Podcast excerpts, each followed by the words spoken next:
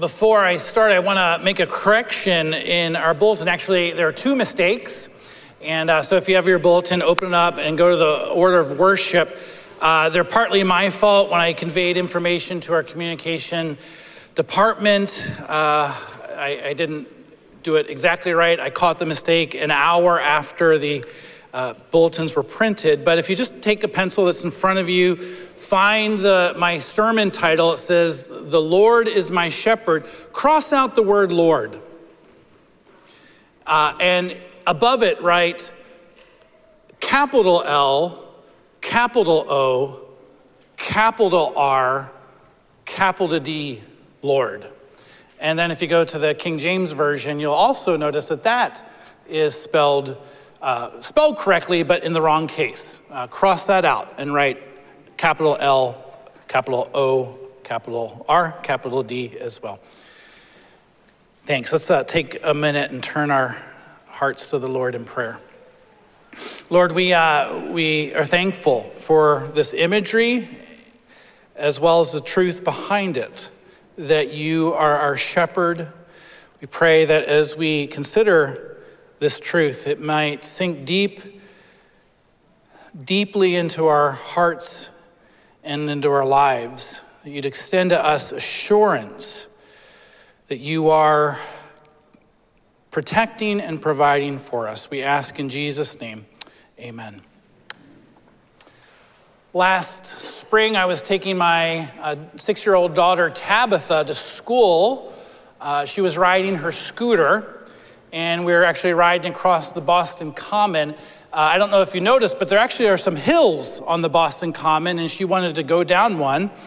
And she just started to go so fast that she actually scared herself and uh, twisted just a little bit, which threw her over her scooter, scooter handlebars, and she skidded across the ground uh, on her hands and her knees on the blacktop.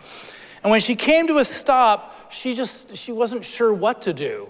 Uh, she wanted to cry, but she couldn't because she was just so shocked about what just happened to her. She was staring at me with these sad, helpless eyes, uh, not quite sure what to do. She, she knew it was bad, but she didn't know how bad it was and, and didn't know, again, what quite to do. But in her look, I, she was just saying, I need you, Dad. I need you. And she did.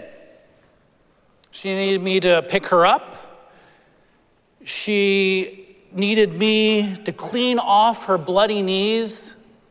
She needed me to hold her. And most of all, she needed me to tell her that everything was going to be okay. It was going to get better. She needed assurance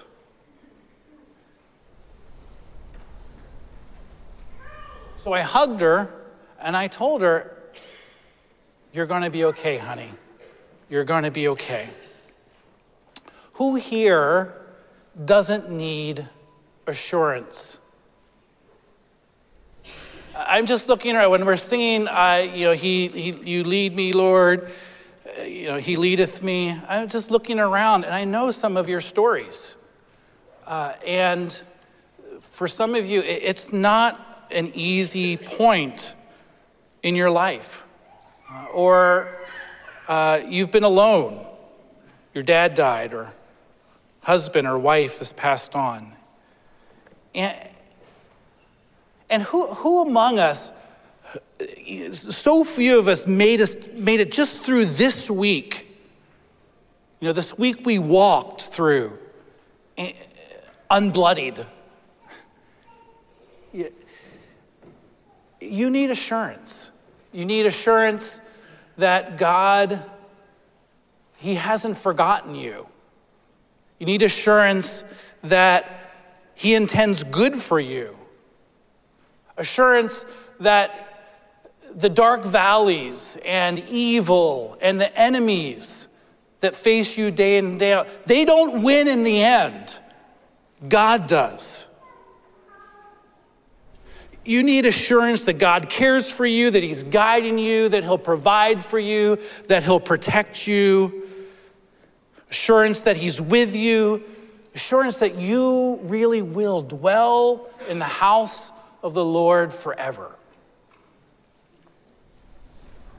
Psalm 23 is spoken to you as a word of assurance. It, it truly is a word of assurance. It's served as that role for people who've placed their trust in our good God, Lord God, Ancient of Days, Almighty, for centuries. It's why we teach Psalm 23 to our children at the, as soon as they can memorize something. It's Psalm 23.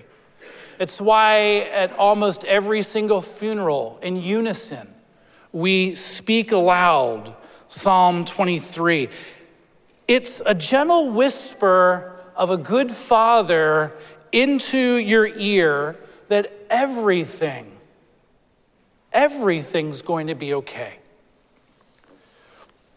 This is the psalmiest of psalms. It's the psalm of a thousand sermons, and I wish I had a couple more weeks to offer a few more messages around the poetic structure of this psalm or going through each of the lines of the psalm and apply it specifically to our lives. But what I thought I'd do today uh, is, is consider some of the background of the psalm. And with a particular eye on why is this psalm so assuring to us? What is the assurance in it? Why, why is it so dear to our hearts? And, you know, as, as you listen to the psalm, you know that it, it's not a psalm about uh, a good father caring for his child, but it's, it starts off with the image of a shepherd tending his sheep with great care. And I think the first question we should ask about uh, this psalm is why, why a good shepherd? Why, why a shepherd? Where does that imagery come from? What's the background behind that? And, it, you know, in the days when this psalm was written, sheep and shepherds were as common as iPhones and Ubers are today. We, we just open up the scriptures. Everywhere you look, you find something about sheep or shepherds.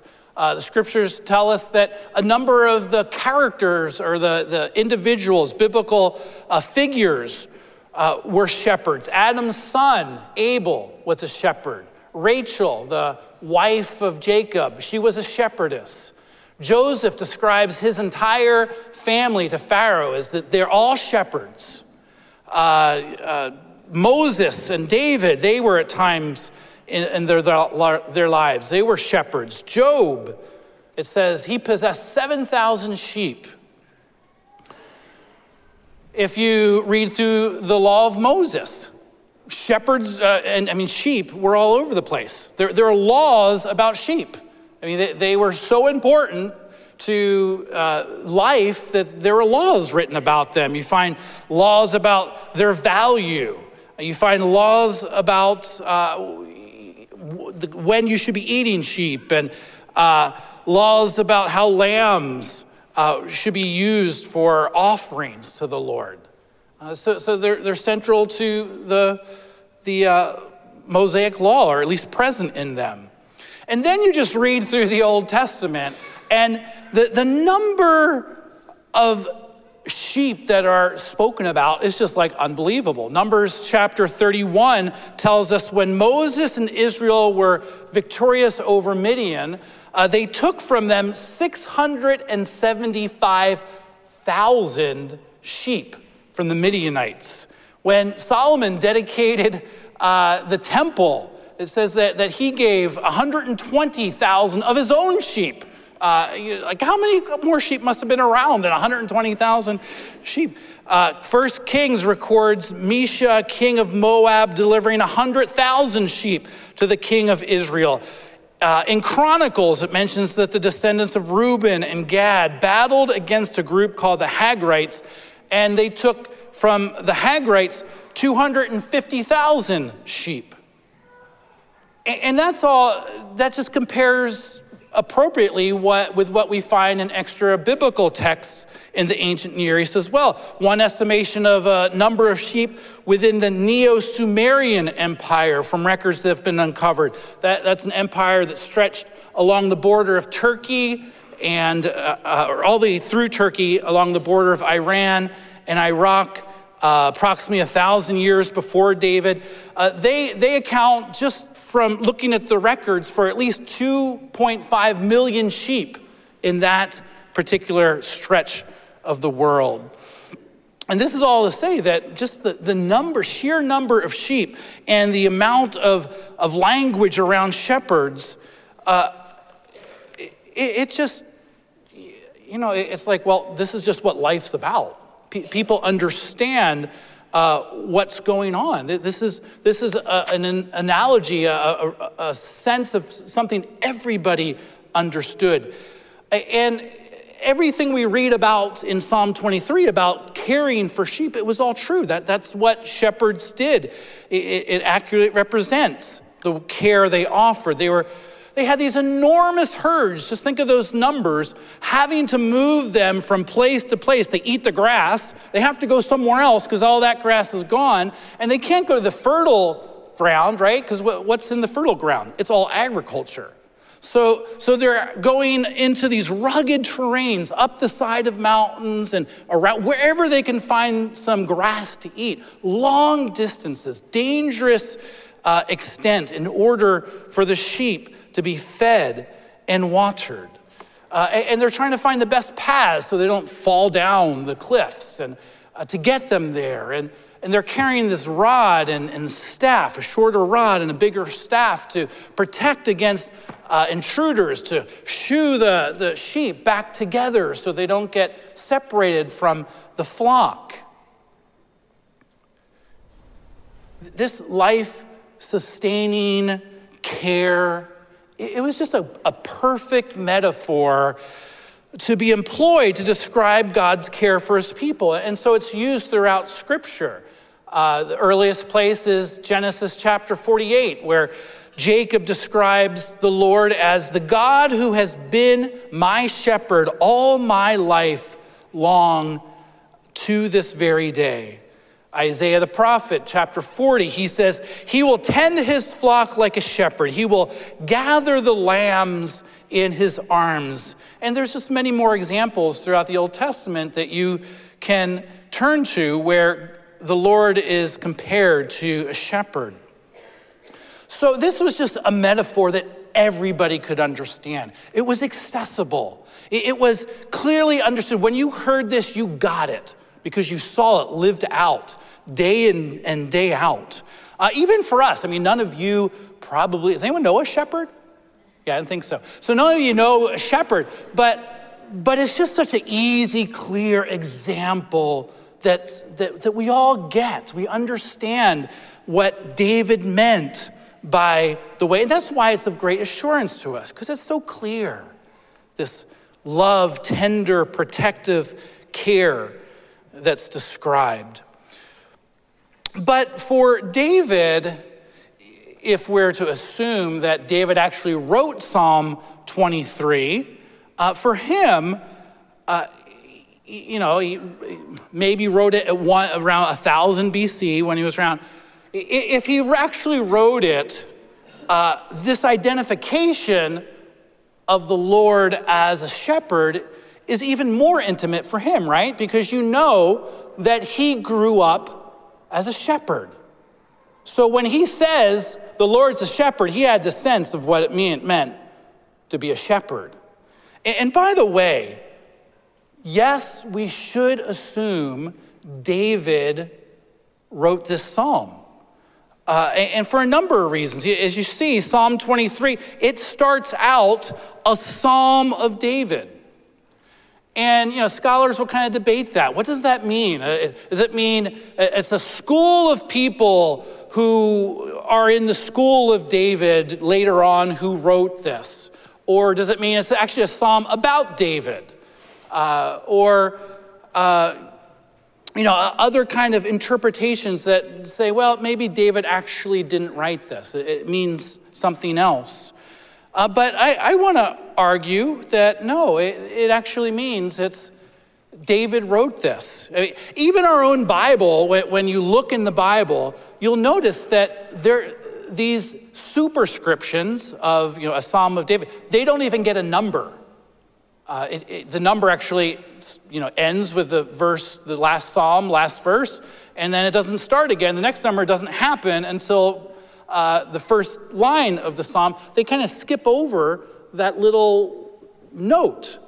And, uh, and so it almost looks like, you know, how our NIV has little labels that says this section's about this and this is about that. Uh, so it almost it gives the impression that those statements aren't even scripture. They're just some later editor put that in. And, and again, I want to say that that's not the case for, for a number of reasons. First, uh, all of our three main ancient sources of the Old Testament uh, attest to the presence of these superscriptions, these descriptions that say this is a psalm of somebody, and occasionally it'll say, uh, give a setting of what, when that psalm was written or what it was specifically about. You have the Hebrew Masoretic text, that's sort of the main Hebrew text.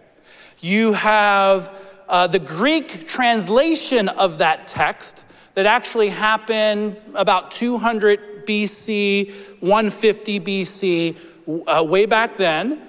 Uh, and then you have a third resource called the Dead Sea Scrolls, which, you know, is around Jesus' time, 50 BC, 50 AD, that material from that point. And all of them point to the presence, they have the presence of these superscriptions. That they they date back, you know, at least to when the, all these translations happened uh, to, you know, the, the earliest of that bunch I just mentioned that we have for sure is the, the Greek translation, the Septuagint, 200 BC. And the kind of Hebrew that, uh, that these attributions are written in, it was this older form of Hebrew that even at 200 BC, those Greek translators uh, of the Septuagint, uh, uh you know, of from Hebrew to, to Greek, they were having a hard time translating these words. They didn't know what they meant because the use of these words had actually fallen out of use. So they, you know, so they were ancient words that they didn't even understand at 200 BC. Uh, but, but I, I'd say actually there's attribution to uh, different Psalms that David wrote that goes even earlier than that. Because if you look at Second Chronicles 29, it records King Hezekiah. Uh, again, David was about 1000 BC. Uh, the Septuagint was around 200 BC. King Hezekiah was around 700 BC. And in an act of covenant renewal, re, re cleaning out the temple and renewing worship, uh, King Hezekiah gives this order. He says, The Levites, uh, they are to sing praises to the Lord with the words of David and of Asaph the seer. And it says they sang praises and glad with gladness and they bowed down and worshiped in Second Chronicles 29. So even at 700 year 700 BC, it was clear that there were psalms that were written to David, that were tribute to David, that those gathered at the temple could say, Ah, I know what psalm you're talking about, Hezekiah. The, oh, the ones that David wrote. Uh, so, so again, there's clear connection uh, to that. We know that David himself was uh, ministered to Saul through his music, and at times, um, uh, or, uh, uh, you know, he, he, played music for Saul when Saul's spirit was uh, having trouble and, and would calm him down. He had this, this spirit of God about him connected to music. And then you read in 2 Samuel 23, these are the last words uh, that are recorded according to 2 Samuel 23 of what David says. This is what he says Now these are the last words of David, the oracle of David, the son of Jesse, the oracle of the man who was raised on high, the anointed of the God of Jacob. And listen to this, uh, according to the ESV translation the sweet psalmist of Israel. The Spirit of the Lord speaks by me, His word is on my tongue, David said. So, again, even he himself is identifying himself as a psalmist upon whom God's Spirit dwelt in order to profess truth through music and song but I, I think the most, uh, well, actually, let me say one more thing. 2 Samuel 22, uh, the chapter just before this, it, it records one of David's Psalms. And it just so happens that psalm in, in 2 Samuel 22 is in the Psalter. It's uh, Psalm 18. And again, at the top of Psalm 18, it says the same kind of thing as Psalm 23, a psalm of David. Uh, I, I think the most convincing thing for me, though, is that Jesus and the inspired New Testament authors believe that David was actually the author of Psalms in which they uh, made reference to. Jesus said to Pharisees in Matthew 22, he says, How is it then that David, in the Spirit, calls him Lord, saying, The Lord said to my Lord, Sit at my right hand until I put your enemies under your feet? That's a quote of Psalm 110, which begins a psalm of David. Paul does the same thing in Romans chapter 4, citing David as the psalm, uh, psalmist of Psalm 16. Luke does so in Acts 4, and there's a number of other places in the New Testament where David is cited as the author of the psalm that is quoted. So, all of this is to say that we should not be reluctant to view each of the Psalms attributed to David as something he himself has written. And if that's the case for this psalm, it is just rich in content. Because again, David, he grew up as a shepherd. He knew what the sacrifice it took, the time it took, the labor it took uh, protect every one of those innocent sheep, poor sheep, lost sheep, to protect them and provide for them and care for them. And so when David speaks about God as a shepherd, he does so out of his own shepherd's heart. You know, as a father of four, when the scriptures talk about God as father, I get it. Because, you know, taking care of my own kids and caring for them, it's not easy.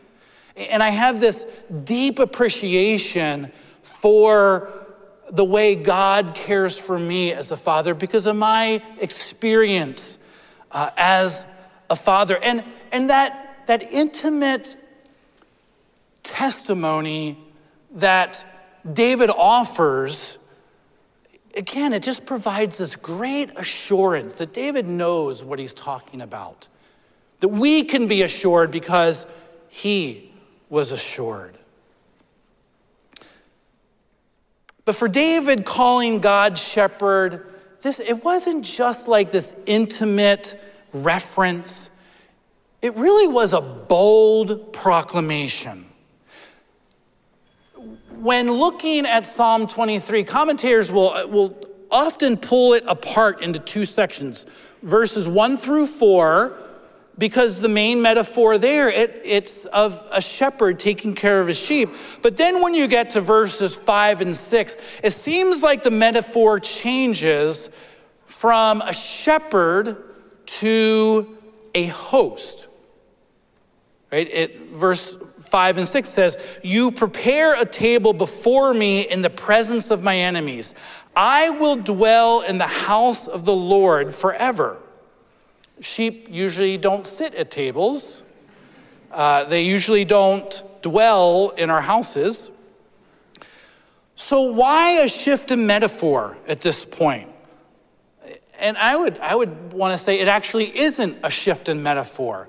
It's actually driving home uh, a, sort of an all encompassing, uh, overarching single declaration in which these two sub metaphors are giving witness and testimony to. And what is the, what is the single proclamation that David is making in Psalm 23? It's that, G, that uh, God is king. We'll get to Jesus in a little bit. It's that God is king. So, throughout the ancient Near East, all of the kings and the gods themselves were referenced to, they, they, were, they were called shepherds. So, here in uh, is one example the Egyptian pharaoh Sesostris, uh, the first, the 20th, uh, from the 20th century BC, he says of, of himself, Ra begat me to do which he did, to execute that which he commanded me to do, to appoint me shepherd of this land. He appointed me Lord of mankind. And you can see in the picture next to it uh, that that's actually a sarcophagus of Tutankhamun uh, a few centuries later. And you'll notice in, in that uh, creation, that sarcophagus, that uh, Tutankhamun's holding on to a shepherd's crook.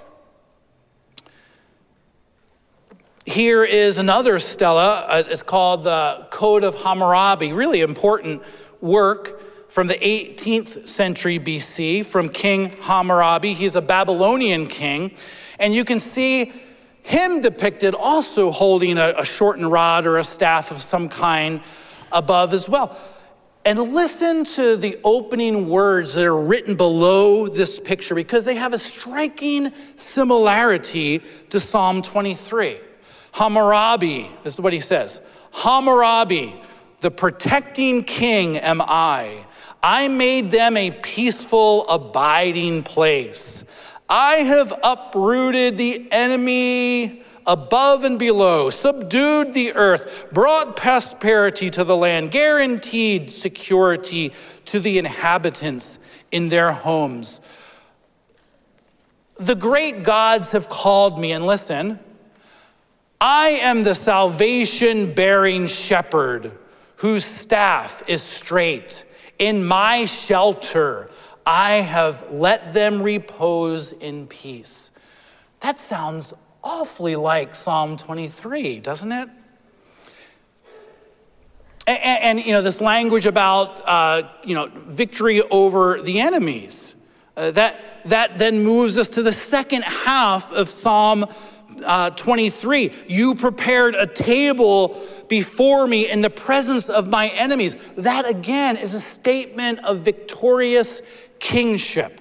Here's another stela, this time from King Ashurnasirpal II, who ruled over Assyria, that's north of Israel, about 100 years or so after David. You can see he also is holding on to a shepherd's staff. Uh, and, and the things that are written onto that uh, piece of stone, it's all about this great banquet.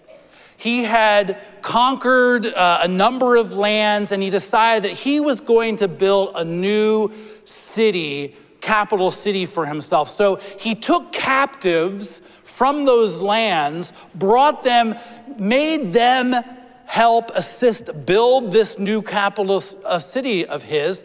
And then it goes on to describe this amazing banquet for 70,000 people in the city uh, that lasted for 10 days. They had a thousand fattened heads of calf, a thousand calves, 10,000 sheep, 15,000 lambs. And it goes on and on describing this great city feast in the presence of their captive uh, enemies. Here's one last relief from another Assyrian king, this time from the 7th century BC, 300 years after David. King sounds a lot like the first guy. This guy's King Ashurbanipal. And you can see him lounging with an attendant eating at a table. Behind him rests a bow because his enemies have been defeated. And there's a close up picture you can see on the tree that's the furthest away from uh, the king. On the tree is a hook that's holding the head of his enemy that he had just defeated as he's eating there in the midst while his headless enemy looks on. Lovely, isn't it? Well, what to make of all these similarities with these other kings being called shepherd and having these meals in the presence of an enemy? It, it, it almost feels kind of unsettling, doesn't it? Oh, David, here he is uh, copying all of these other writings, or it sounds just like them, or that's not what's going on here at all. It is just the opposite. David is it is a radical declaration. That's what Psalm 23 is. It's a radical, it's not a whisper that everything's going to be okay. It is, it is that. But it, it's this radical declaration by David against the false gods who were embraced by foreign empires. The Lord is my shepherd. Not small letter Lord, not L, capital L, small o, small r, small d. In the Old Testament, you will find that in a number of places. But that points, when you see capital L with small letters following it, that points to the word Elohim, which is more of a general word that describes God, more like God's office as God. But in the Old Testament, when you see capital L, capital O, capital R, capital D, that is a statement of God's personal name. It's, it, it conveys that this is Yahweh. Yahweh. Psalm 23 speaks of Yahweh, his personal name. Yahweh is God, not Marduk, not Osiris, not Bel. It's not Baal. And, and if, if David was with us today, he'd say it's not Vishnu, it's not Allah, it's, it's Yahweh. Yahweh is king. Psalm 23 is a polemic against all of the other religions that swirled around Israel that there's only one true God, that there's only one true shepherd, and it is Yahweh. Yahweh means, it means I am. Or, or the God who is. His name is even a polemic because it is a statement that all the other gods who are worshiped by the nations they are not. And this brings us then back to the issue of assurance. There are a number of bold statements that are made in this psalm, extending to you promises that we will not be in want, that we will receive rest, that He will refresh our souls, that He will guide us through dark valleys, that we will have victory over our enemies, that goodness and love will belong to us, that we will be in His presence forever. How can you be assured of these things? That these things are actually true for you? Well, according to David, it's because he is Yahweh. He is the God who is. He is king. He rules over it all. He has authority over everything. He makes me lie down in green pastures, gives me still water, refreshes my soul, guides me along the paths of righteousness. Why? Look at verse three. It says, for his namesake. You see, the king's reputation is at stake if he doesn't deliver his promises that he's extended to you. His covenant promises to care for his people, to provide for them, to protect them. If he doesn't do that, his reputation is ruined in the eyes of the world. The king has the authority to bring about what he's promised, and he surely will in your life because he always lives up to his reputation as king. That's the ground of our assurance in this psalm. And that's the ground in which David spoke out of. Look, the, the intimacy of the psalm isn't necessarily based in the fact that David was a shepherd and God's a shepherd. There's, there's truth to that. What it's really based in is the intimacy of David's relationship with God himself. That throughout David's life, Psalm 23 was always true for him. There he is in a field taking care of sheep, minding his own business, and Samuel shows up and goes through his stronger, smarter, older brothers and said, Nope, nope, nope, nope, nope. I want the guy caring for the sheep in the field. That's who the Lord wants. David, what? you know, totally, but God took him and called him into a role for this nation that belonged to the king. And, and, and here David should have been squashed by Goliath and with a few stones took care of him because God was with him. And, and he's chased by, by um, uh, Saul through the desert and, and comes through all that. And he becomes king. And he has victory over his enemies and brings his people to a point of peace. Everything David spoke out of in Psalm 23 is exactly what he experience. This psalm offers assurance to you because David experienced this. He wanted you to know you can trust this king with your life because he's delivered for David himself. You can offer your allegiance to this great king and he'll come through. Let me make one structural observation about this psalm. At the very beginning, among the first two words is the word Yahweh. At the very end, it ends with the word and the name and the person Yahweh. And if you do a count of the Hebrew words, the very middle word begins the phrase, You are with me. Yahweh, Yahweh, you are with me. And everything else in that psalm becomes authentically true and experienced because of that.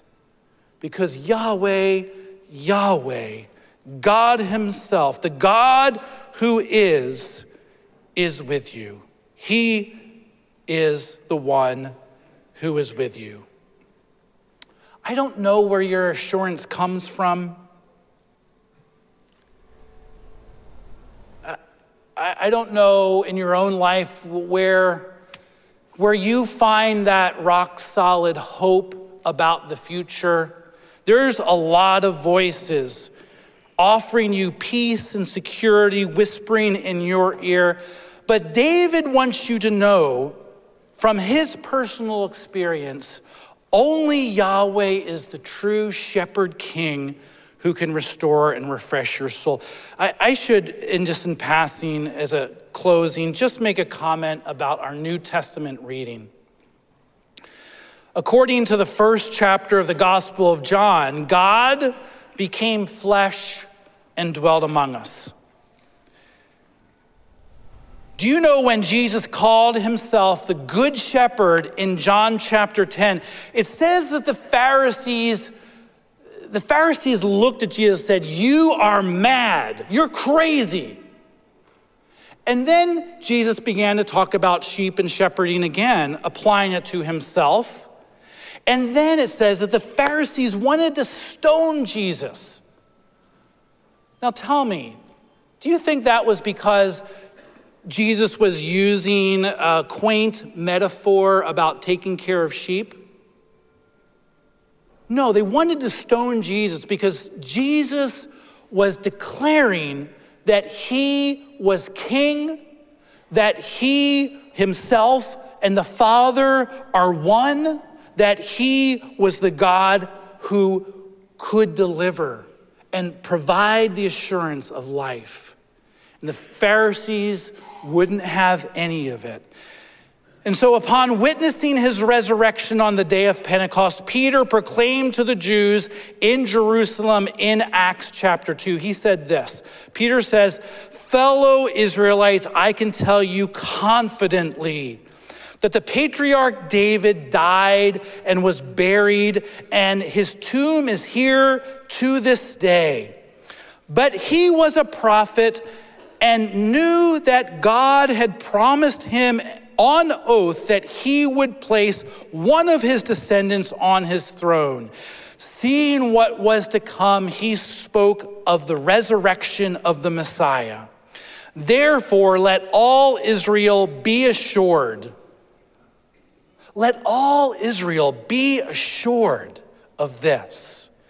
God has made this Jesus, whom you crucified, both Lord and Messiah. There's that word of assurance again.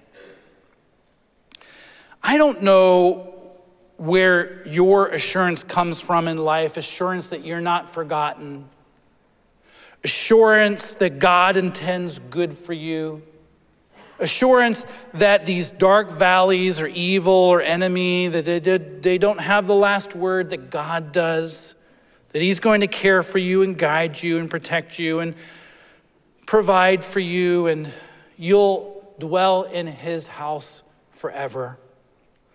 But David's assurance came from Yahweh, who ultimately manifested himself in and through the person of Jesus Christ. He is the good shepherd who laid down his life for us who has promised us an abundant and eternal life to dwell in his house forever. If, if you need assurance, if you need a good father to whisper into your ear this day that everything is going to be okay, you only have one place to turn it's to Jesus Christ. He is your good shepherd. David believed it, Peter proclaimed it. You're among hundreds here who are experiencing this even today. Turn to Christ and find that assurance in life. Let's, let's pray towards that end. Jesus, we do thank you that your resurrection was the greatest manifestation of our assurance that you are the good shepherd, that you will care for us and lead us on that path of righteousness into your own dwelling for eternity. Lord, for those who are here who have not trusted you, would you do a work in their lives and move them from unbelief to belief even in this moment by your Spirit?